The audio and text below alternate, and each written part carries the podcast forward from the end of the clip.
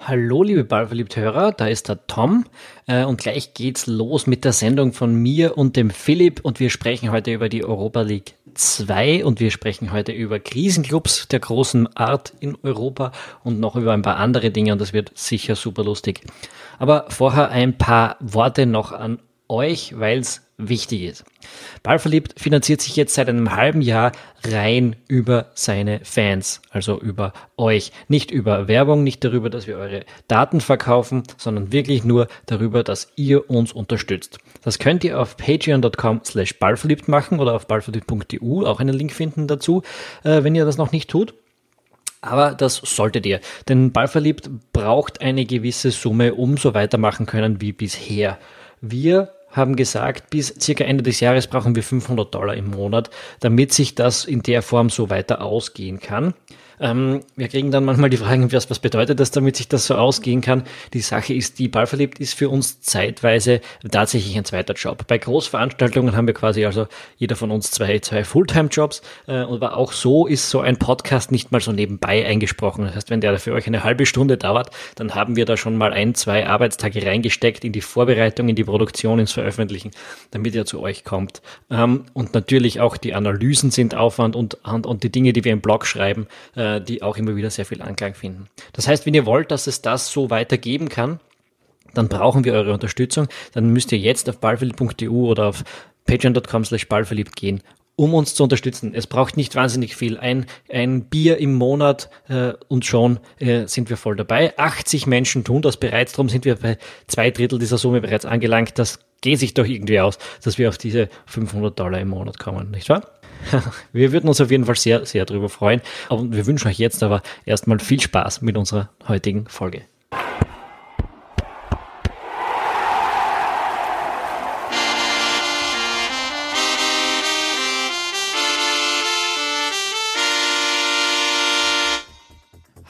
Liebe Ballverliebt-Hörer, herzlich willkommen zu dieser Folge des Ballverliebt-EU Gaming Fußball Podcasts. Gaming? ja, ich bin im Rebellatec Gaming Podcast drin. Äh, also ihr seid im Ballverliebt-EU... Im Rebellat Modus offenbar. Richtig, er ist manchmal ein bisschen schwer zu switchen. Äh, ihr seid auf jeden Fall im Ballverliebt-EU Fußball Podcast. Ähm, äh, mein Name ist Tom Schaffer und ich bin hier mit meinem lieben Kollegen Philipp Eitzinger. Ihr kennt uns. Hallo Philipp. Hallo Tom, und ich glaube, wenn das nächste Mal ein FIFA-Spiel rauskommt, können wir einen Crossover-Podcast rausgeben, oder? Äh, du wirst lachen, aber ich habe das überlegt, dass wir das im Rebell-Podcast kurz vor Weihnachten noch machen. Also das kann passieren. Ähm, so oder so, wir haben auch heute ein fettes Programm, ganz ohne FIFA und sonstige Fußball-Games. Ähm, wir sprechen heute über die Europa League 2 über die Auslösung der EM-Qualifikation, über das neue Engagement von Ralf Hasenhüttel und über die europäischen Krisenclubs Real Madrid, Manchester United und Bayern München. Und wir schauen einen ganz kurzen Blick auf das bevorstehende Finale im Copa Libertadores zwischen River und Boca, das ja schon 200 bis 340 Mal gespielt hätte werden müssen. Ähm, also ein dichtes, dichtes Programm. Es könnte heute ein bisschen dauern, Philipp. Schauen wir mal. Schauen wir mal. Ähm, beginnen wir mit der Europa League 2, der großen Nachricht dieser Woche. Die UEFA hat sich einen neuen Bewerb einfallen lassen und die Fußballwelt kennt keine Grenzen der Begeisterung, oder Philipp? Große. Äh, ja, Europa League 2 ist mal nur der Arbeitstitel. Das wird sicher noch einen neuen Namen bekommen. Ja, Oder sowas vielleicht wie. werden sie es auch Europa League nennen und die, dass es jetzt Europa League ist, wird umbenannt, da kommen wir gleich noch da, dazu. Also es ist ein dritter Bewerb die Älteren werden sich erinnern, das gab es schon, und zwar mehrere Jahrzehnte lang, bis 1999. Wie so alt sind wir den Cup, Der Cup-Sieger, den hat man damals mit dem UEFA Cup fusioniert. So, und jetzt kommt ab 2021, das ist seit dieser Woche fix, ein neuer dritter Europacup-Bewerb. Und auch wenn es der Name nahelegt, also der Arbeitstitel Europa League 2, ist es nicht ein noch kleinerer Be Bewerb, der jetzt eingeführt wird, äh, sondern in Wahrheit wird ein Europacup-Bewerb zwischen dem installiert, was jetzt die Champions League ist und dem, was jetzt die Europa League ist. Eine streitbare also, Hypothese, ha? ja, naja. Äh, wa warum stelle ich diese These auf? Also in der Europa League, also das, was jetzt quasi die Europa League ist und dann so quasi fortgeführt wird, verbleiben noch eine Handvoll Fünfte und Sechste aus den Top-Ligen und Dritte aus den Mittelgroßen, also so Belgien, Türkei, Tschechien, auch Österreich und aus. Äh, ansonsten wird nur mit Teams aufgefüllt, die in der Champions League-Qualifikation hängen geblieben sind. Das hat jetzt für Österreich keine signifikanten Auswirkungen. Also ähm, Österreich wird gleich viele Teilnehmer stellen und äh, ab, also bis Platz 15 im Ranking darf auch der Dritte noch an dieser äh, Europa League teilnehmen. Der vierte, fünfte Teilnehmer kommt dann in die Europa League 2. Es wäre darum, würde ich sagen, vermutlich ehrlicher, wenn man die Europa League 2 dann als quasi eigentliche Europa League bezeichnet und das, was von der aktuellen Europa League übrig bleibt, eher so ein bisschen als Champions League Light oder, wenn man es ein bisschen bösartiger formulieren will, eine, Leichtge eine Leichtgewichts-Champions League oder eine Champions League der Loser oder eine Champions League der Zwerge oder was auch immer. naja, ähm, ist ja jetzt eigentlich relativ egal, welche der beiden Ligen dann schließlich Europa League heißt und welche anders. Ähm, Vielleicht bekommen auch beide einen neuen Titel.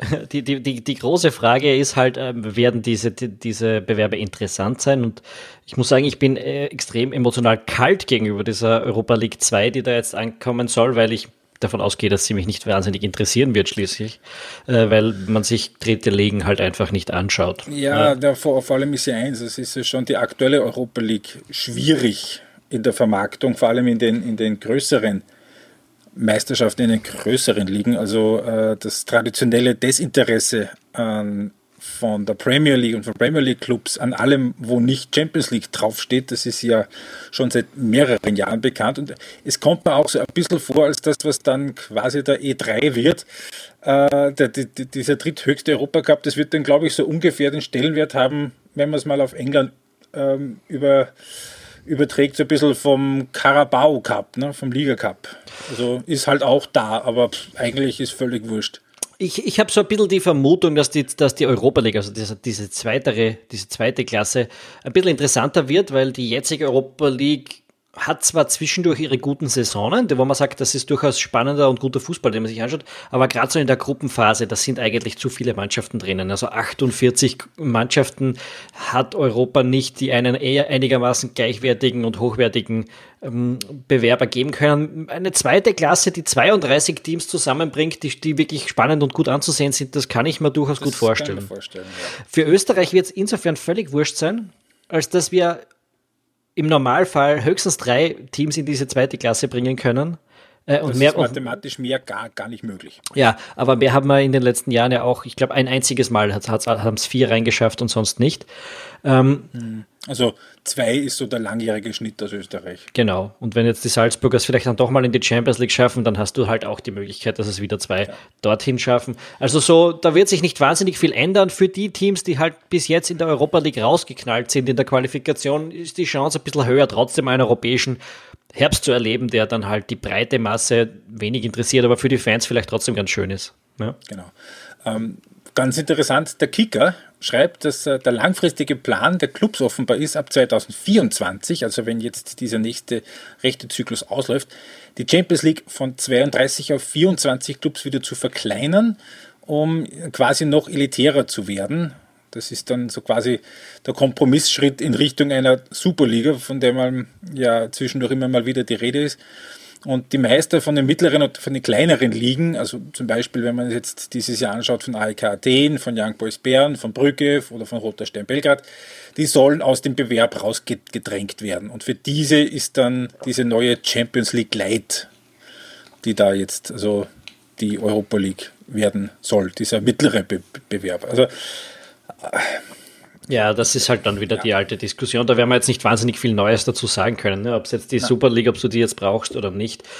Das ist eine ideologische Debatte in erster Linie.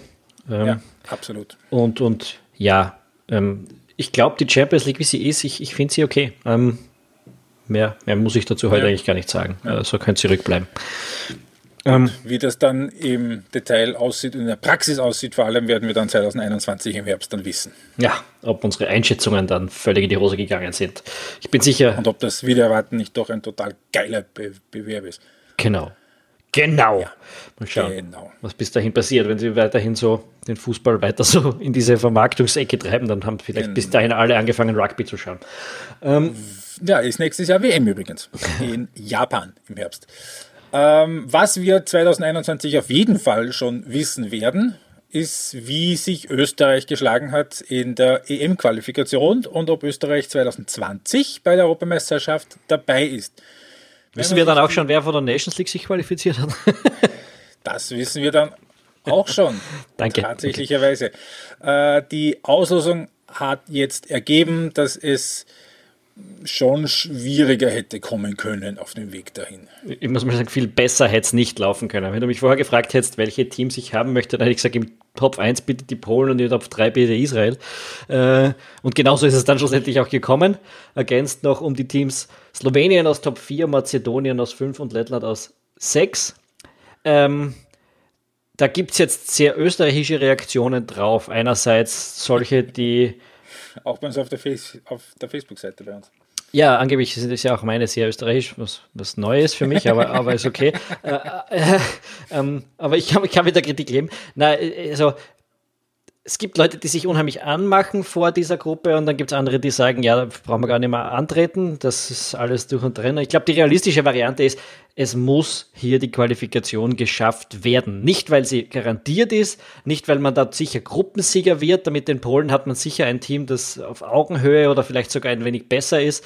Ähm, aber dass es nicht außer Reichweite ist. Aber hinten, diese Teams dahinter, Israel, Slowenien, Mazedonien, ähm, Lettland, ja, bei aller Liebe, wenn man sich an denen nicht vorbeischummelt mit dem Kader, den Österreich momentan hat, äh, das wäre eine, ein riesiges Versäumnis. Und darum sage ich auch, wenn das passiert, und es passiert nicht aus irgendwelchen skurrilen Gründen, weil wir 27 Schiedsrichterpfiffe gegen uns kriegen oder sonst was, mhm. dann muss das auch das Ende von der Amtszeit von Franco Foda sein. Ja, ich habe da äh, auch nicht ganz äh, ohne einen Blick in die Zukunft dann auch, glaube ich, dir gegenüber auch gesagt, also das Schöne an dieser Gruppe ist ja, dass entweder wir, wir, also Österreich, wir zwei, wir tragen relativ wenig dazu bei, hey. so ehrlich muss man sein. Äh, wenn Österreich sich aus der Gruppe rausqualifiziert, dann ist es super und wir freuen uns alle. Äh, wenn nicht, dann ist Foda sicher weg. Das kann gar nicht anders sein. Und aber äh, Andi Herzog wird kein Thema sein, weil wenn Österreich nicht zur, zur EM fährt, fährt fast zwangsläufig Israel zur EM. Und Herzog ist dann dort Nationalheiliger. Eher nicht entgehen lassen, wenn er dort ein Nationalheiliger ist.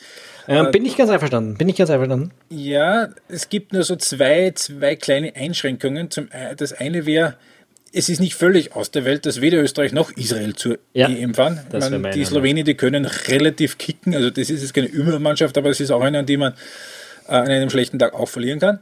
Und sollte dem so sein, dann schwirrt da ja immer noch der Werner Gregoritsch durch den ÖFB. Okay, das ist quasi die, die andere Variante, die da nicht 20 taugen würde. Okay. Ähm, Gut, aber wenn wir uns, Entschuldigung, noch ganz kurz mit Israel beschäftigen. Ja. Äh, wir wissen ja, da ist der Andi Herzog ist Teamchef und der Willi Rutensteiner ist Sportdirektor im israelischen Verband. So, eine, des skurrilsten, der skurrilsten ja. Ergebnisse der Geschichte, die ich, ich, mir je überlegen hätte können. Äh, der, der, der, der, der Willi Rutensteiner, der dafür als Garant gegolten hat, dass Herzog in Österreich nicht Teamchef wird, äh, macht ihn dort in Israel dann zum Teamchef. Das ist interessant. Ja, die haben das entscheidende Spiel in der Nations League gehabt, auswärts in Schottland. Unentschieden hätte ihnen gereicht zum Aufstieg in die zweite Nations League Liga. Äh, sie haben 2 zu 3 verloren. Äh, man hat das Spiel über weite Strecken ein bisschen angeschaut, also die Aufstellung, also da haben die Spieler haben gespielt bei Beersheva, dreimal Maccabi Tel Aviv, bei Lokeren, einer bei Frankfurt, einer bei Olympiakos Piraeus, einer spielt in Brighton in der, Champ äh, in der Premier League, einer spielt in China und der Munas Dabur spielt in Salzburg. Also bei aller Liebe. Ein Kader, der besetzt ist wie der, wie der österreichische muss, muss da vorbeikommen können. Und äh, man muss auch sagen, also in diesem Spiel in Schottland war, waren die Schotten über weite Strecken auch spielerisch besser und Israel hat sich im gegnerischen Strafraum trotz einer Fünferkette auskontern lassen. Also es ist jetzt, also das ist eh alles okay, aber das ist jetzt, weiß Gott, nicht so, dass man sagen muss, auch ein Österreich in einer schwierigen Form, wie es jetzt aktuell ist muss ja, da einfach davor landen. Wie gesagt, da muss was schiefgehen, damit du da dahinter landest. Äh, und, und das ist dann irgendwie wieder, da, da, da fallen wir wieder so in Prä-Collar-Zeiten zurück, wo es dann auch so Aussagen gegeben hat, wie, wie von, von, von Konstantini damals, wo er gesagt hat, na, vor, vor Teams wie Lettland, das, oder Litauen war es damals, glaube ich, da, da kann man nie davor, da kann man nicht davon ausgehen, dass Österreich davor landet. Ja, aber, aber sorry, wir haben ein Team aus, aus, aus der Bundesliga, aus der Deutschen, aus der Premier League sitzen sich zusammen und aus Salzburg und vielleicht noch ein, zwei andere. Aber, aber, aber wenn du solche Leute in, in der Truppe hast und dann, dann, dann muss das drin sein, ganz einfach. Ist so. Ja. Ähm, so wie eigentlich die meisten Gruppen, wenn man so mal kurz drüber schaut, eine relativ klare Struktur haben, also wo es me meistens relativ klar ist, wer die ersten zwei sind oder zumindest wer der erste ist und wer der zweite ist, wird dann relativ wurscht sein. Mhm. Also ich denke da zum Beispiel an die Italien-Gruppe, die Italiener, die haben Bosnien, Finnland, Griechenland. Ja, ja. Das ist so das Losglück, was man normalerweise ja, ja. nicht unseren südlichen Nachbarn, sondern unseren nördlichen nachsagt. Ja, ich habe es mir auch so durchgeschaut. Also äh, wenn, wenn da nichts Außergewöhnliches passiert, und ich meine, es ist Fußball, bloody hell, hat der, der Ferguson immer gesagt, ähm, dann, dann, dann sollten die Gruppen einigermaßen klar sein, aber man weiß ja nicht. Schauen wir mal, was passiert. Ja. Ne? Man, auch die Deutschen, ja, sie haben, sie haben Holland in der Gruppe aber es reicht Platz zwei und damit muss Deutschland bleiben vor den Fußballriesen Estland, Weißrussland und Nordirland. Ja, soll sicher ja. ausgehen, ja. Also ja, selbst, selbst bei der schwachen Nations League, die da gespielt wurde, oder der schlechten WM, die davor gespielt wurde, aber, aber das ist doch auch, da läuft doch auch was falsch, wenn sie das nicht zusammenbringen. Und dann ist es wahrscheinlich für den Jogi Löw auch vorbei. Ähm, ja, wahrscheinlich sogar schon vorher haben, wir, noch was zur Österreich-Gruppe zu sagen? Ich glaube ja, dass die, dass die Slowenen der stärkere Gegner sind als, als Israel in, in Wahrheit. Ich glaube, dass die ziemlich gleich stark sind. Israel natürlich hat eine im Vergleich relativ gute Nations League jetzt gespielt im Herbst, die Slowenien eine ziemlich furchtbare. Äh, Slowenien hat vor, ein, vor einem halben Jahr 0-3 verloren in Österreich. Ja gut, das war ein Freundschaftsspiel. Ja. Ich meine jetzt gar nicht so wegen den letzten Ergebnissen, weil da, ja, stimmt, die Slowenen sind, ich glaube, aus der Liga C abgestiegen mhm. in, einer Vierergruppe. Ja. Aber äh, wenn du den Kader so anschaust, dann sind da Leute, die spielen in Italien, da sind da Leute, die spielen in, äh, in Deutschland und in, mhm. in besseren. Ja, also das ist nicht so, nicht so, also es ist schon anonym, aber äh, die Clubs kennt man einmal zumindest alle. Ähm, und dann ist da vorne, glaube ich, noch der Robert Beric, der früher ja auch in der österreichischen Liga gespielt hat. Mhm. Ja, ähm, ist, ist, wie gesagt, muss man machen, aber ich glaube, dass ich, ich tippe, äh, dass, dass, dass Slowenien schließlich auf Platz 3 in der Gruppe landet. Sagen wir es so. Das könnte relativ eng werden da hinten. Da könnte es dann womöglich auch um den Rechtvergleich gehen. Und ich habe das auch vor der Auslosung nochmal kurz geschrieben. Wir denken jetzt bitte mal elf Monate lang nicht an die Nations League und an den potenziellen möglichen Playoff-Platz, den man sich da noch irgendwie erringen konnte oder wo man sehr wahrscheinlich nachrücken würde, ja, das ist ein allerletzter kleiner Mini-Strohhalm. Aber ähm, ja. auch vor allem bei der Gruppe darf ein möglicher Playoff-Platz über die Nations League kein echtes Thema sein. Das einzige, äh, die Mazedonier, gegen die Österreich übrigens noch nie gespielt hat, das wird der Premiere. Die ja, ist mir auch aufgefallen, habe ich auch geschaut, weil ich habe mir eigentlich eingebildet, dass wir schon Spiele hatten, aber habe ich es wohl verwechselt. Äh, Im Europacup ja, aber das Nationalteam noch nie. Ja. Äh, die haben ihren Playoff-Platz auf jeden Fall schon sicher und die werden den auch in Anspruch nehmen werden müssen. Die sind aufgestiegen aus der Liga 4 in die Liga 3. Mhm. Ja, dort, wo die Großmächte zu Hause sind. Genau. Okay. Ähm, was ist noch passiert diese Woche? Äh, Ralf Hasenhüttl hat, äh, ich, ich glaube, es ist jetzt immer noch nicht offiziell, aber alle vermelden es als fix, ähm, das Traineramt bei Southampton übernommen. Er ist damit der erste Österreicher in der Premier League, der einen Trainersessel einnimmt. Äh, würde ich jetzt sagen, viel, viel Glück. ähm, es ist keine ganz leichte Aufgabe. Southampton hat aus einem Grund den Mark Hughes äh, rausgeworfen, weil man nämlich nach 14 Runden an drittletzter Position ist und damit auf einem Abstiegsplatz. Ja, und vor allem jetzt am Wochenende zwei Gegentore kassiert hat von Manchester United. Ja, also Skandal. Da, klar, da ja. muss man rausfliegen. 2-2 vor allem. äh, nein, jetzt mal ernsthaft, äh, Southampton war ist ein Club, der in den letzten Jahren immer relativ gut dargestanden ist, eigentlich für die Mittel, die dieser Club zur Verfügung hat. Das war eigentlich meistens ein relativ solider Mittelklasse-Club, meistens so zwischen Rang 8 und 12 herum Was ist der Grund, warum es heuer nicht so funktioniert? Naja, wir haben immer wieder darüber geredet in den letzten Jahren. Southampton ist halt ein Club, der, ähm, wo die Eigentümer immer wieder in der Kritik gestanden sind, dass sie eigentlich aus dem Verein das Geld rausziehen. Also die haben super Scouting betrieben, haben gute Leute geholt. Ich denke da jetzt an Sergio Manet zum Beispiel, ja. den sie da ja auch von Salzburg äh, geholt haben. Ähm, und, und, und auch andere, äh, die sie dann teuer gleich weiterverkauft haben. Und das ist über eine äh, drei, zwei, drei, vier Saisonen gut gegangen, dass sie immer wieder neuen Ersatz gefunden haben, um gut dazustehen. Aber irgendwann stößt halt dieses Modell ein bisschen an seine Grenzen und das ist jetzt im letzten Jahr schon ein bisschen der Fall gewesen und jetzt, jetzt offenbar ganz, ganz dramatisch. Dazu kommt, dass sie jetzt auch nicht das wahnsinnige Spielglück hatten, wenn man sich so die Expected Goals äh, anschaut, steckt Southampton da nicht ganz hinten drin. Also ist vielleicht auch positiv für den Hasenhüttel. Ähm, aber so, da, da, da liegt so der Hund begraben. Das ist halt ein mehr oder weniger sowas wie ein Ausbildungsverein in der Premier League. Einer, der sich nicht als die Endstation für die großen Spieler versteht, sondern der diese Spieler dann auch weiterverkauft für, für gutes Geld, muss man sagen. Ja. Für relativ gutes Geld. Wie siehst du die Aussichten Schafft er das? Kommt er da heuer noch raus? Heuer noch. könnte das Mittel, also heuer in dieser Saison. Ja. Äh, und wie würdest du die äh, mittel- bis langfristige Prognose von Ralf Hasenhüttl in Southampton im Speziellen, aber ganz generell auch in der Premier League, im ganz allgemeinen beurteilen? Ja, wie ich schon sagte, im Prinzip hätte ich gesagt, Southampton ist besser, als was man da momentan ist. Äh, deswegen ist die Prognose nicht schlecht. Das kann der Hasenhüttel natürlich in sein Potenzial rausziehen. Er ist ein guter Trainer. Die, die Geschichte ist natürlich, er kommt jetzt da Anfang Dezember, Mitte Dezember zum Verein. Wir wissen, das ist eine unheimlich stressige Zeit in England. Da kommt jetzt die, die Weihnachtspause, das kennt äh, die, die, die ausbleibende Weihnachtspause, sagen wir so, das kennt er nicht aus anderen Ligen, dass die Spieler da durchspielen, wie man sich da Hand, äh, wie man da hantieren muss. Das ist zum Beispiel auch dem Jürgen Klopp in seiner ersten Saison ordentlich aufgefallen, dass das ein Problem darstellt, dass man da anders agieren muss. Ähm, vier Spiele in sechs Tagen oder so, ne? Ja, aber während, während alle anderen Ligen der Welt äh, kurz Pause machen oder, oder sogar länger Pause machen.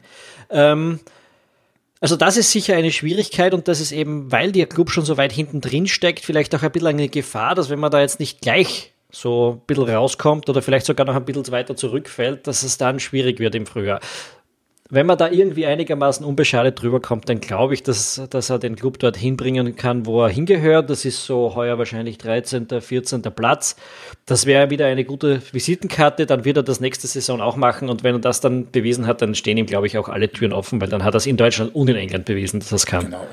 Es ist ja alles noch nicht aus der Welt. Also Huddersfield ist einen Punkt vorne, Cardiff 2, Newcastle und Palace 3 Punkte. Also wenn du zweimal gewinnst, du bist schon 15. Da kannst ja. du eigentlich schon relativ davon ausgehen. Ne? Hat man jetzt bei Newcastle und bei West Ham gesehen, die sich genau. da hinten ein bisschen rausgeschossen haben. Und wie du gesagt hast, Huddersfield und Cardiff, das sind ja zwei doch eher Abstiegskandidaten, die da unmittelbar davor liegen. Also die auch vom Kader wahrscheinlich weniger Möglichkeiten haben. Genau. Ähm, ganz spannend ist, du hast das vorher schon angesprochen, die äh, Situation, was äh, den Clubbesitz angeht. Eine Mitbesitzerin ist Katharina Liebherr. Der gehört 20 Prozent. Also die kommt aus dem, ja, wie der Name schon sagt, aus der Liebherr-Familie. Also da ist ein bisschen Geld da. Sie ist Schweizerin. Und sie hat einen Schweizer Landsmann als CEO installiert. Und den kennt man. Das ist der Ralf Krüger. Äh, den kennt man aber nicht aus dem Fußball, sondern aus dem Eishockey. Das ist der, der als Trainer die VU Feldkirch vor 20 Jahren zum Eishockey-Europacup-Sieg geführt hat und dann, glaube ich, 15 Jahre lang Schweizer Teamchef war, höchst erfolgreich im Eishockey. Jetzt ist er CEO von einem englischen Premier League Fußballclub. Karrieren gibt es, die gibt es gar nicht, oder? Ja. Gut, ähm, Gut, kommen wir zu unserem nächsten Thema. Die Zeit geht schon ordentlich dahin. Das wird heute ein längerer Podcast, wenn ich das richtig sehe. Äh, wir haben schon uns einige Zeit vorgenommen, über die Krisenclubs in Europa zu sprechen, und zwar die großen Krisenclubs. Und zu unserem Glück ist diese Sendung nie ins Wasser gefallen, weil sich die noch nie so ganz erholt haben. Und wir sprechen, wir sprechen da jetzt nämlich von Real Madrid, Manchester United und von den Bayern. Ähm, fangen, ja. wir mit, fangen wir mit Real Madrid an. Aktuell ist man dort nach 14 Ligaspielen ja. Fünfter ist, wenn, wenn man es mal vergleicht, äh, zum gleichen Zeitpunkt letztes Jahr hat man ein äh, paar mehr Punkte auf dem Konto gehabt und war ein bisschen weiter vorne platziert. Man hat ein bisschen mehr, Tor, äh, bisschen mehr Tore erzielt und ein bisschen weniger Tore kassiert. Also es ist eigentlich vorne wie hinten all, alles, das Ganze ist ein bisschen irgendwie schlechter geworden. So, da gibt es einige Gründe natürlich. Zum einen der offensichtliche, Cristiano Ronaldo ist nicht mehr da. Äh, der hat letztes Jahr hat das, 26 Tore gemacht in der Liga. Ist ganz sicher, da brauchen wir nicht diskutieren, einer der besten, wenn nicht immer noch der beste Strafraumstürmer, den es überhaupt gibt auf dem Planeten. Ähm, der aktuell beste Stammspieler bei Real kommt auf ungefähr halb so viele Expected Goals pro 90 Minuten als Ronaldo im letzten Jahr. So, das hat natürlich, der Abgang von, von Ronaldo, der hat natürlich auch bewirkt, dass man die Mannschaft ein bisschen anders einstellen muss. Uh, Holland Lopetegi, der ja im Sommer das Traineramt übernommen hat, hat den Stil ein bisschen verändert bisschen mehr Ballbesitz als unter Sidan. Das hat am Anfang auch ganz gut funktioniert. Und zwar genau bis zu dem Zeitpunkt, wo Isco rausgefallen ist. Ähm, der hat äh, bis dahin hat Real 13 von 15 möglichen Punkten geholt, hat dabei 2,4 Tore im Schnitt erzielt. Nach Iscos Ausfall, der hat einen, äh, einen Blinddarm-OP hat er gehabt, ähm, hat Lopetegi kein einziges der seiner restlichen fünf Ligaspiele im Amt mehr gewonnen.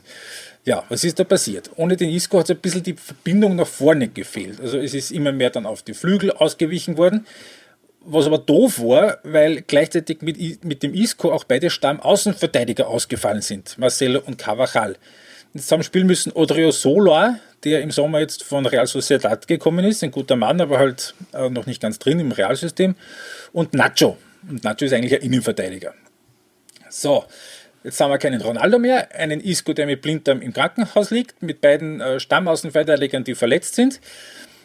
Ja, und alles war Schaß. Ähm, dann ist noch dazugekommen das 1-5-Desaster gegen, äh, also in Barcelona.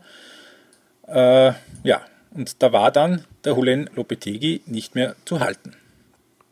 Findest du das gerechtfertigt, dass man den dann äh, gestanzt hat? Ich meine, die, die Geschichte, wie er hingekommen ist, da ist es ja fast schon wieder lustig, dass das dann so kurz nicht ja. kurz äh, gewesen ist, weil wir erinnern uns zur Europa, äh, zur Weltmeisterschaft im Sommer wollte er Spanien führen, hat aber dann kurz vorher bei Real unterschrieben und ist dann beim spanischen Verband vor der WM noch rausgeschmissen worden. Ähm, 48 Stunden vor dem ersten Match, genau. Ja, das ein Riesendesaster für Spanien gewesen ist, was ein, äh, ein, ein, ein Ruf Desaster für Real teilweise für, bei manchen gewesen ist und natürlich für mhm. Lebedey selbst auch. Also ja. äh, von dem her witzig, aber findest du es gerechtfertigt, dass er jetzt auch bei Real nicht mehr ist? Naja, die Frage ist schon, wie viel der Lopetegi dafür kann, dass, äh, dass äh, sein, seine besten Spieler irgendwie verletzt sind oder mit also, Blinddarmentzündung haben und äh, wie sein Vater dann auch äh, über die Medien ge gejammert hat, die haben meinem Sohn 50 Tore ersatzlos wegverkauft. Ja, es ist wahrscheinlich eine Kombination aus vielen Aspekten. Also natürlich ähm, spielt es mit, dass der Ronaldo nicht mehr da ist und das Verletzungspech war. Aber man muss schon auch sagen, wenn du es fünf Spiele lang als Real Madrid nicht schaffst, äh, irgendwie da eine Möglichkeit zu finden, zumindest mal ein Tor zu schießen, ist es schwierig, weil das muss man auch sagen, das war die längste Zeit der Vereinsgeschichte ohne einen Torerfolg. Die haben nicht mal ein Tor geschossen über, glaube ich, vier, fünf, äh, äh drei, dreieinhalb, vier Spiele. Das hat es überhaupt noch nie gegeben. Na, da, da, kannst, da kannst dich nicht beschweren, zumindest als Trainer von Real Madrid, wenn du da rausfliegst. Mhm. Es ist da gekommen Santiago Solari, erstmal nur als Interimslösung, erstmal jetzt mal offiziell fix, weil offenbar, du hast das kurz recherchiert, in Spanien man nur eine gewisse Zeit lang Interimstrainer sein darf. Wir werden sehen, was da jetzt, was da jetzt äh, noch rauskommt. Also die ersten paar Spiele, die waren alles schon ein bisschen besser. Äh, er hat auch einiges verändert, Santiago Solari. Er hat äh, zum Beispiel den Fitnesscoach äh, zurückgeholt, der unter Zinedine Zidane sehr erfolgreich gearbeitet hat und den Lopetegi nicht haben wollte, weil er seinen eigenen hatte. Er hat den Tipo Courtois jetzt zur klaren Nummer 1 gemacht, ähm, was zu durchaus öffentlichem Maulen bei Kelo Navas auch geführt hat. Er dürfte auch einen pfleglicheren Umgang mit seinen Stars pflegen. Das wissen wir ja, das ist bei Real äh, durchaus immer wieder ein Thema. Auch ohne Ronaldo, es gibt immer noch den Ramos. Und es wird auch ein bisschen effektiver gepresst, als das unter Lopetegi der Fall war. Nur natürlich ist alles immer noch ein bisschen wackelig. Haben jetzt am Wochenende 3-0 in E-Bar verloren. Kannst eigentlich als Real Madrid auch nicht bringen. Nur bei all dem drum und dran, es sind immer noch nur fünf Punkte Rückstand auf Barcelona. Also das ist jetzt alles noch nicht wild. Ja. In der Champions League hat man es ja bereits geschafft, der Aufstieg steht schon fest. Ja. Also ein bisschen Zeit auch, äh, um sich ein bisschen auf die Meisterschaft zu konzentrieren. Ja. Obwohl, sie, ob, obwohl sie bei ZSK Moskau sogar verloren haben. Stimmt. Also Spanien und das Luschniki äh, Real und das Luschniki Stadion, äh, die Spieler, die wären keine Freunde mehr, glaube ich. Ja, das stimmt. da, komm, kommen wir zum nächsten äh, ja, Krisenclub. Manchester, Manchester United.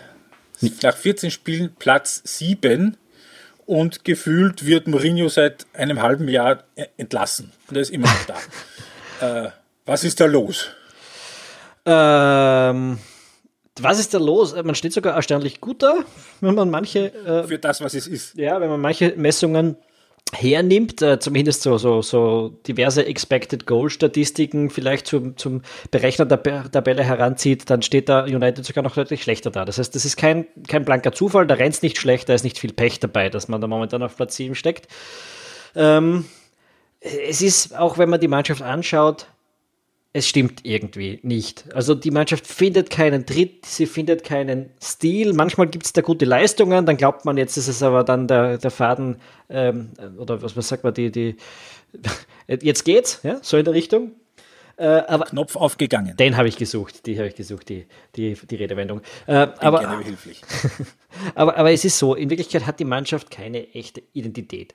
Die ist jetzt weder gnadenlos effektiv, noch wahnsinnig aufrecht, aufregend anzusehen und, und sie steht auch hinten nicht besonders gut. Äh, Tordifferenz 22 zu 23, das ist sehr ähnlich wie Bournemouth. Das ist die, es gibt nur fünf Teams, die mehr Gegentore bekommen haben. Ähm, äh, und, und von dem her, ja, die fünf Teams stehen alle ganz hinten drin. Immerhin siebter Platz ist es bei Manchester United. Irgendwie glaubt man, oder schaut das so aus, als würde die Mannschaft ständig versuchen, alles und nichts zu sein. Und ich weiß nicht, vielleicht ist dieses Tinkering von Mourinho momentan gerade ein bisschen ein Anachronismus im Fußball. Ähm, angesichts dessen, dass andere halt ihre Systeme und ihren Spielstil sehr, sehr konsequent durchziehen und United mal so, mal so versucht. Ähm, auf jeden Fall geht es derzeit nicht auf. Dafür ne? Auch Arsenal unter, unter Emery jetzt, ne? Äh, ja. Zum ja. Beispiel, also die haben diese Wochenende 4 zu 2 gewonnen gegen Tottenham mit einem Pressing, wie es Wenger gerne gehabt hätte, aber er es irgendwie nie so richtig hingebracht hat. In den letzten Jahren zumindest. Mhm. Ähm, ja, stimmt. Arsenal, Tottenham, Chelsea, Liverpool, Man City, wenn du dir anschaust, die, du weißt genau, was diese Teams tun. Und sie tun es immer. Ja. Und sie tun es selbstbewusst. Und United tut mal so, mal so. Äh, Mal steht man hinten drin, mal geht man vorn drauf, dann spielt man Ballbesitz, Fußball, es ist alles irgendwas. Äh, also das 14% Ballbesitz im Derby gegen Man City in, den ersten, in der ersten Viertelstunde, irgendwie sowas, da hat es Einblendung gegeben, da habe ich gedacht, uh, also war mir schon klar, dass, dass das nicht, nicht viel war, aber 14% ist schon, ist schon arg wenig. Ja. Ja, man versinkt in, in, im Durchschnitt und in der Langeweile momentan ein bisschen. Und ich glaube, das ist für Mourinho sogar noch das größere Problem, dass, wenn man sich die Mannschaft anschaut, man da keine Begeisterung entfachen kann, dass man sich nicht wahnsinnig mit der identifizieren kann.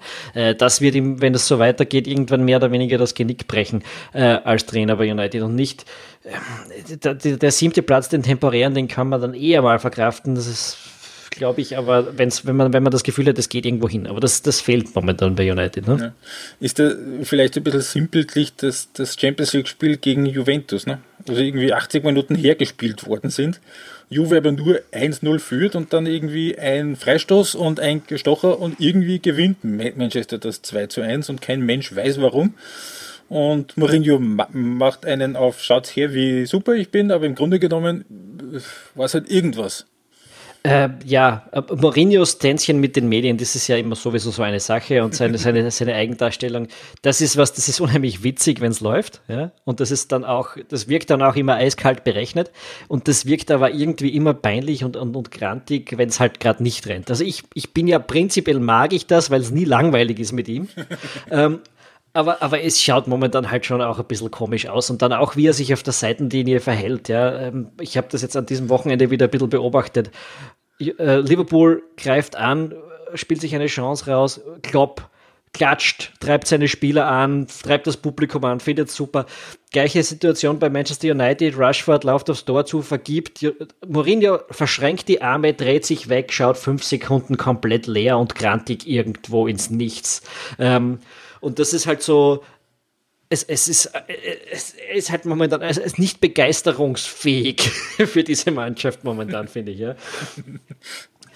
und hat da, damit viel mit den Fans einer Mannschaft gemein. In diesem Aspekt. Ja. Ach, es ist, äh, sie haben jetzt die Champions League Quali auch geschafft. Das gilt ähnliches wie für Real. Die können sich jetzt auf die Liga qualifizieren, aber es muss jetzt auch wahnsinnig schnell gehen. Morgen geht es gegen Arsenal äh, und dann in, in, in, zwei Wochen nicht ganz äh, gegen Liverpool. Dazwischen ist noch ein bedeutungsloses Champions League-Spiel und noch also ein Fulham. Morgen in dem Fall heißt Mittwoch. Morgen Mittwoch, genau. Ähm, und wenn du die zwei Spiele nicht gewinnst, dann machst du diesen Abstand zum Platz 4 nicht zu. Ja? Also das sind jetzt schon acht Punkte. Wenn du die zwei Spiele nicht gewinnst, dann wird der eher größer werden. Mhm. und dann kannst du dir zu Weihnachten die Champions League aufzeichnen als Manchester United ja. und dann wird es eng. Es sei denn, du gewinnst sie. Ja, ähm, sehe ich jetzt, nicht kommen.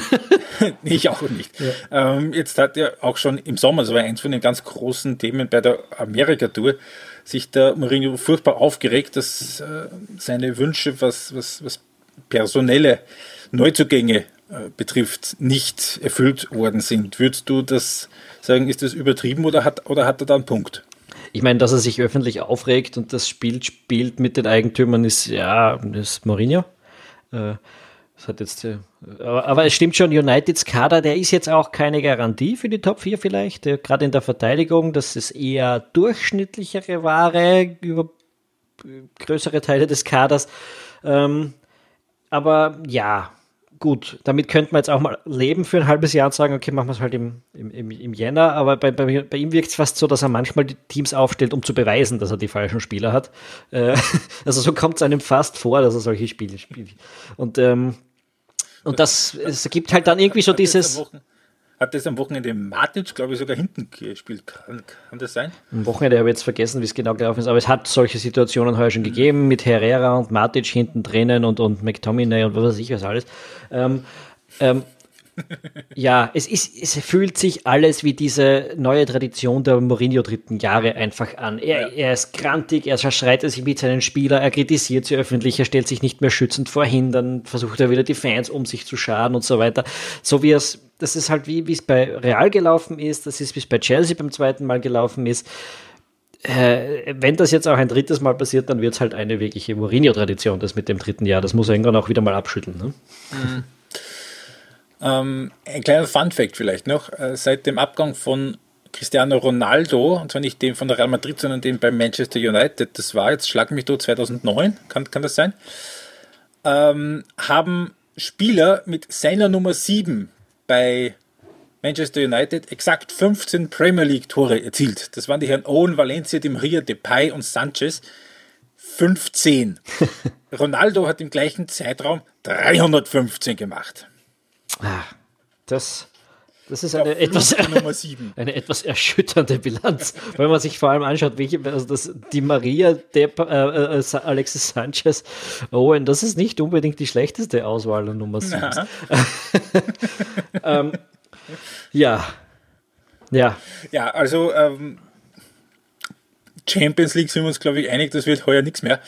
Bei, bei, bei United wird zumindest die Top 6 ja, das glaube ich schon. Die Champions League abzuschreiben, also ich werde einen Teufel tun, um, um Mourinho jemals wirklich abzuschreiben, also die Prognose gegen Mourinho zu setzen, das ist, äh, wirkt mir etwas zu riskant. Das sind schon acht. Ja, acht Punkte sind acht, aber Sieg gegen Arsenal, dann sind es fünf und dann, ja, alles wieder okay. Ähm, aber ja, aber, aber sah schon mal besser aus. Sah schon mal besser aus. Die Top 6 sollten dann doch drin sein. Ich meine, an Everton ist man ganz knapp dran. Die anderen hat man jetzt ja auch erst gerade ein bisschen überholt, so Bournemouth und, ja, und wer da noch so ist. Wenn Everton die Punkte so herschenkt wie jetzt gegen Liverpool in der 96. Minute. Ja, du bist ja so herschenken. Gezittert habe ich, gezittert in der 89. noch den Handelfer nicht bekommen. Und dann äh, ja, das Tor des Jahrtausends. Ich meine, wer es nicht gesehen hat, äh, geht auf, auf, auf Google oder auf Reddit oder wo auch immer ihr solche Videos finden könnt äh, und sucht dieses Tor. es ist, äh, es ist unglaublich gewesen. ich weiß nicht, wer der den ersten Schuss abgegeben Ich bilde mir eines war Robertson. Na, Van Dijk, Van Dijk. Van Dijk war es. Der, der dreht sich schon weg der und wirft die Hände weg und sagt, so ein Sch Der war der schon duschen. Ist ja völlig, völlig daneben ge ge gegangen. Der ist duschen gegangen. Der, der hat den Schuss gemacht, hat sich umgedreht und ist duschen gegangen und dann fünf Sekunden später haben alle gejubelt. Das war fantastisch. Das war fantastisch. Ja. ja es tut also, mir leid für die Everton-Fans, aber ja. war, war auch nicht unverdient, muss man sagen. Ja. Gut, dann gehen wir wieder zurück von der Insel auf den Kontinent und zwar zum FC Bayern München. Sechsmal hintereinander waren die jetzt Meister, das wird heuer schwierig.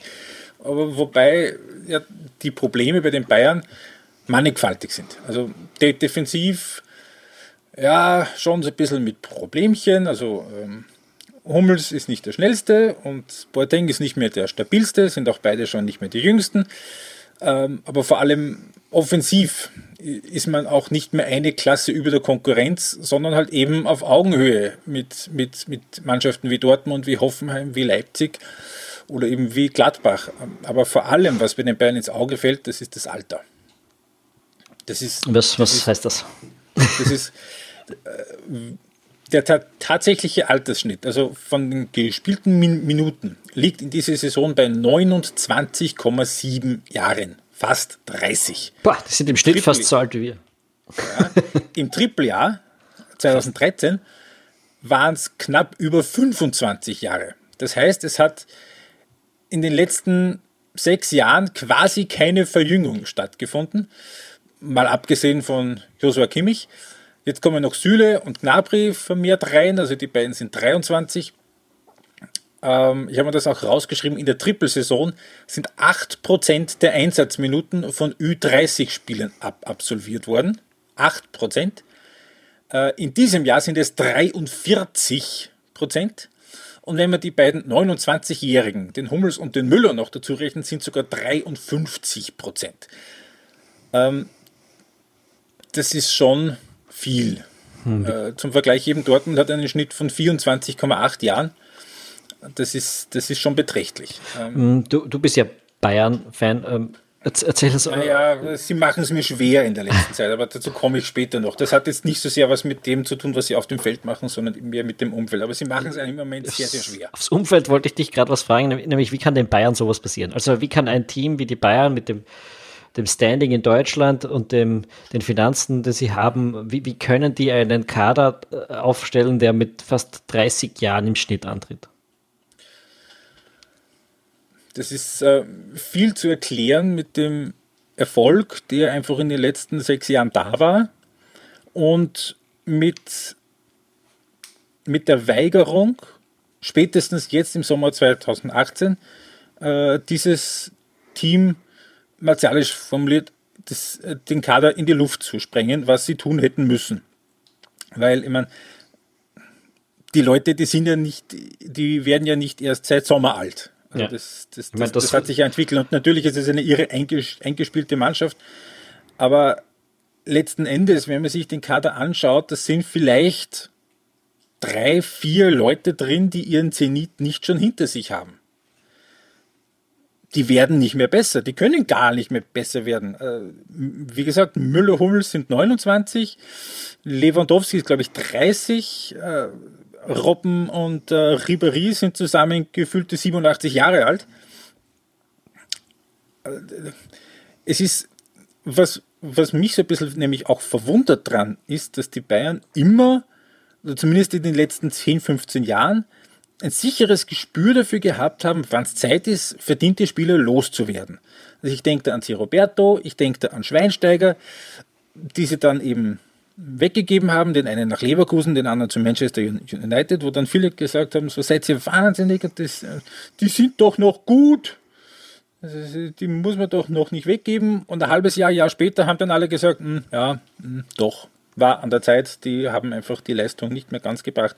So, und dieses Gespür ist irgendwie verloren gegangen. Also jetzt im Lichte dessen, was in diesem Herbst so passiert, ist jetzt schon angekündigt worden, dass die, 2019 auslaufenden, also, also dass der 2019 auslaufende Vertrag von Frank Ribéry nicht mehr verlängert wird und dass auch Arjen Robben seine letzte Saison in München spielen wird.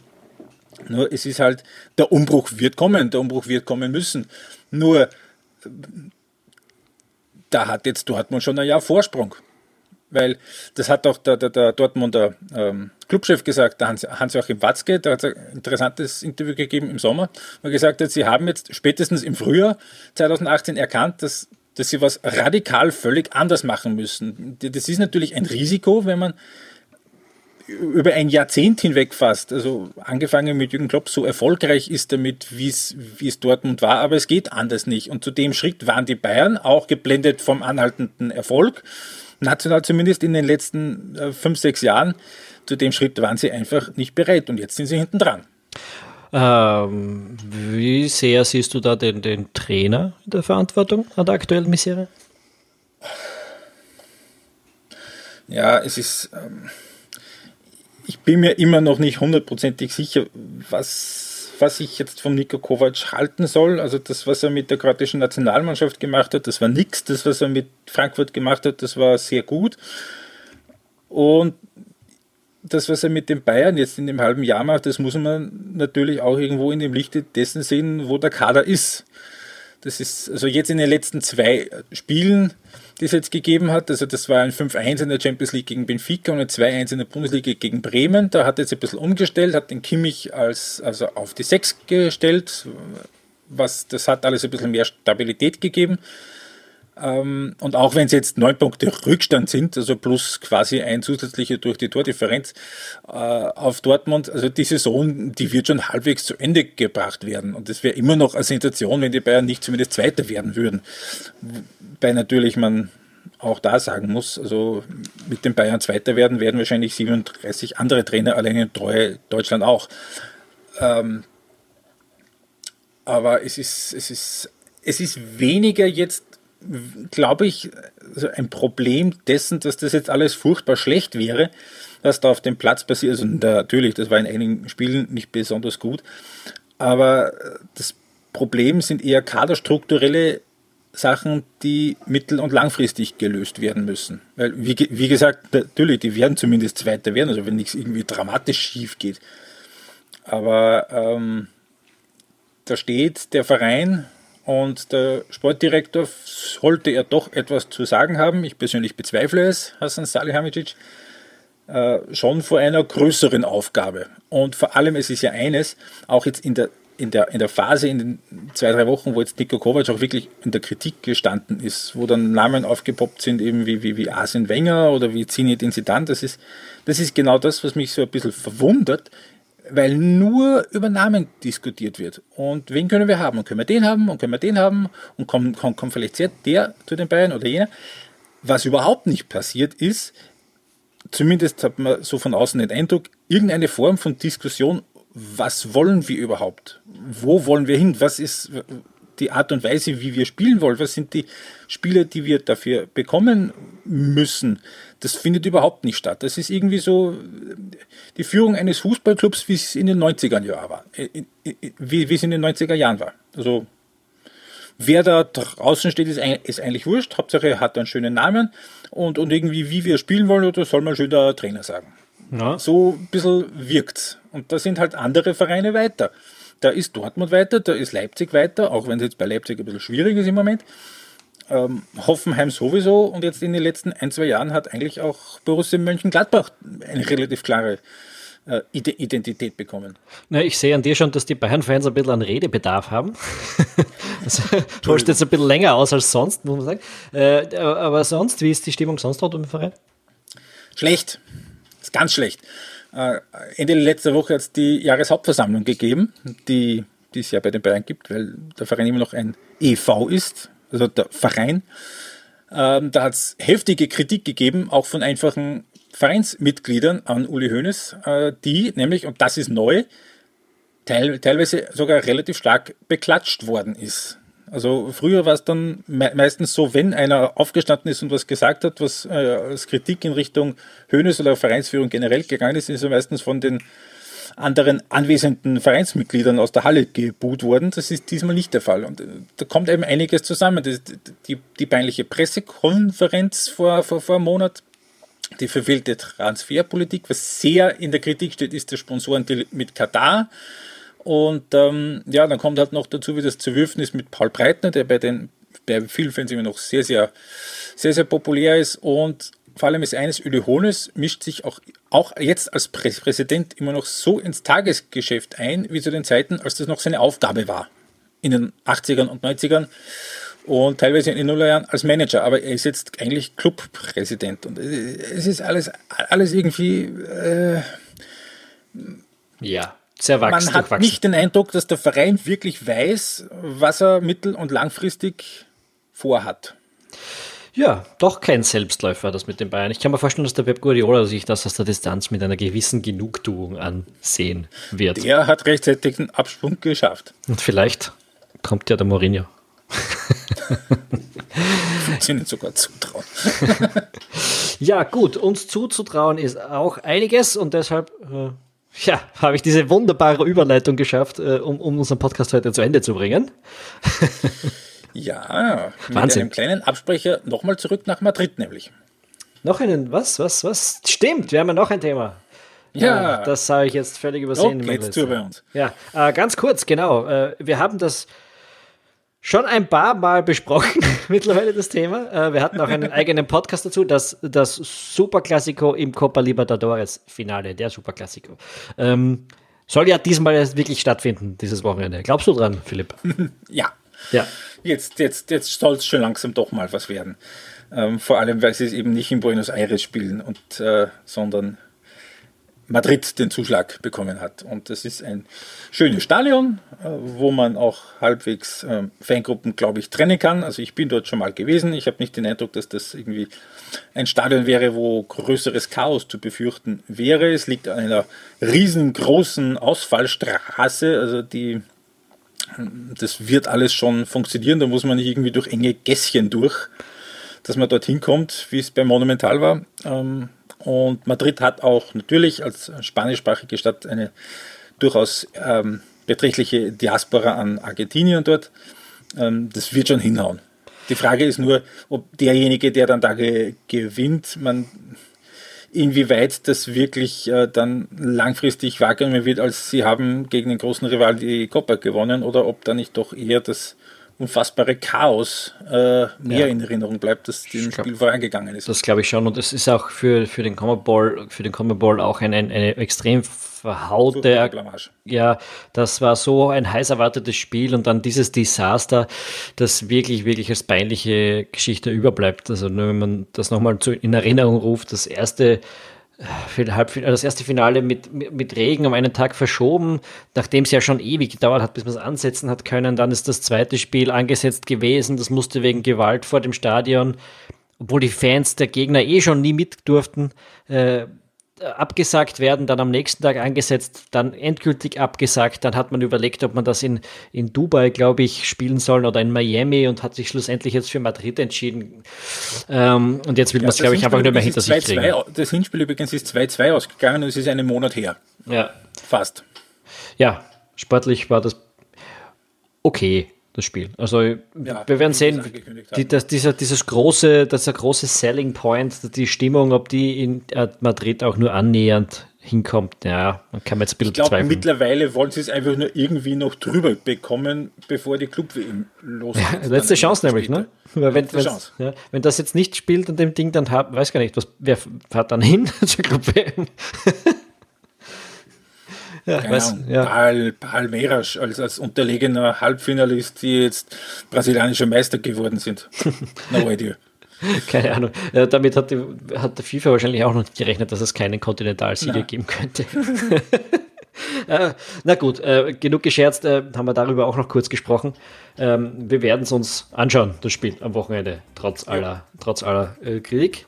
Ähm, ja, bis dahin wünschen wir euch auf jeden Fall eine gute Zeit. Wir, wir bedanken uns herzlich bei unseren äh, Patreon-Unterstützern und heute mal ein bisschen ausführlicher, äh, nämlich bei jedem Einzelnen, bevor es dazu kommt, aber ein kurzer Reminder, dass ihr uns auf Patreon unterstützen könnt, also auf patreon.com slash ballverliebt oder auf ballverliebt.eu. Wie gesagt, heute bedanken wir uns einzeln bei jedem. Natürlich mal besonders bei denen der Stufe Saisonkartenbesitzer, die uns mit 8 Dollar oder mehr im Monat unterstützen. Das ist der Thomas May, der Chris, der Michael Molzer, der Richard Turkovic, der Thomas Stiegmeier, der Johannes Schiesel, der Matthias Kaltenecker, der Markus Zimmermann, der Christoph Oberneder und der Franz Nowotny. Äh, aber natürlich auch bei den anderen bei denen der Stufe echter Fan mit 5 Dollar oder mehr im Monat, dem Anton Jiresch, dem Philipp Pinteritz, mit dem Andreas Sator, dem Georg G., dem Jakob Linzberger, dem Peter Frankenstein, dem Florian Kimmel. Ohne euch würde es Ballverliebt wohl demnächst nicht mehr geben. Dem David Obererlacher, dem Stefan Klampfel, der Simone Artner, dem Michael Kreuzriegler, dem Michael Rützler, dem Uwe Kranenpohl, dem Markus Czerjan. Ihr seid spitze. Dem Matthias Riemer, dem Peter Rippel, dem Benjamin Pock, dem Peter Dorfmeier, dem Florian Tremmel, dem Sebastian Mauritz, dem Florian Wegscheider, dem Werner Müller, dem Stefan Berndl und dem Karl Diewald. Und das geht noch lange weiter. Der Barbara Blasche-Hadek, dem Bernhard Morawetz, dem Erwin Hujacek, dem Mario Felber, dem Michael Walter, dem Helmut Obernberger dem Thomas Patek, dem Peter Sauseng, dem Christoph Sternat, danke, danke, danke, dem Stefan Geier, dem Ralf-Peter Herber, dem Jan Stadler, dem Albert Zich, dem Andreas Wochenalt, dem Thomas Linzbichler, dem Oliver Tatzber, dem Martin und dem Martin Waplon und dem Matidas und dem Christian Schlegel. Und dann gibt es da noch Leute, die haben uns mit einem freien Betrag unterstützt. Dem User namens Bruttofilmlandsprodukt, der auch einen Podcast hat. Der Petra Köstinger, der Stefan Schett, der Simon Lachinger, der Bernhard Gmeiner, der Matthias Bruckner, der Maximilian Lauscher, der Thomas Neubauer, Sabine Jaroschka, Arei RW, Philipp Thummer, Stefan Daschek, Julian Eugel, Andreas Noack, Roland Müller, Karl-Heinz Schaffer, Tom Kaffender, Stefan Neubauer, Jürgen Leidinger, Patrick Wolny, Markus Ruckensteiner, Manfred Schmidt, Hirse Prey, Cedric Apitsch und Sebastian. Wir sind euch super, super dankbar. Äh, es wäre ohne euch nicht möglich, Ballverliebt in dem Ausbreite zu machen. Und äh, wir hoffen, dass sich noch ein paar Leute euch anschließen. Es gab auch noch ein paar frühere Spender, darf man jetzt nicht vergessen. Der Florian und der Matthias Ederer, die dem Philipp damals das neue Mikro gespendet haben.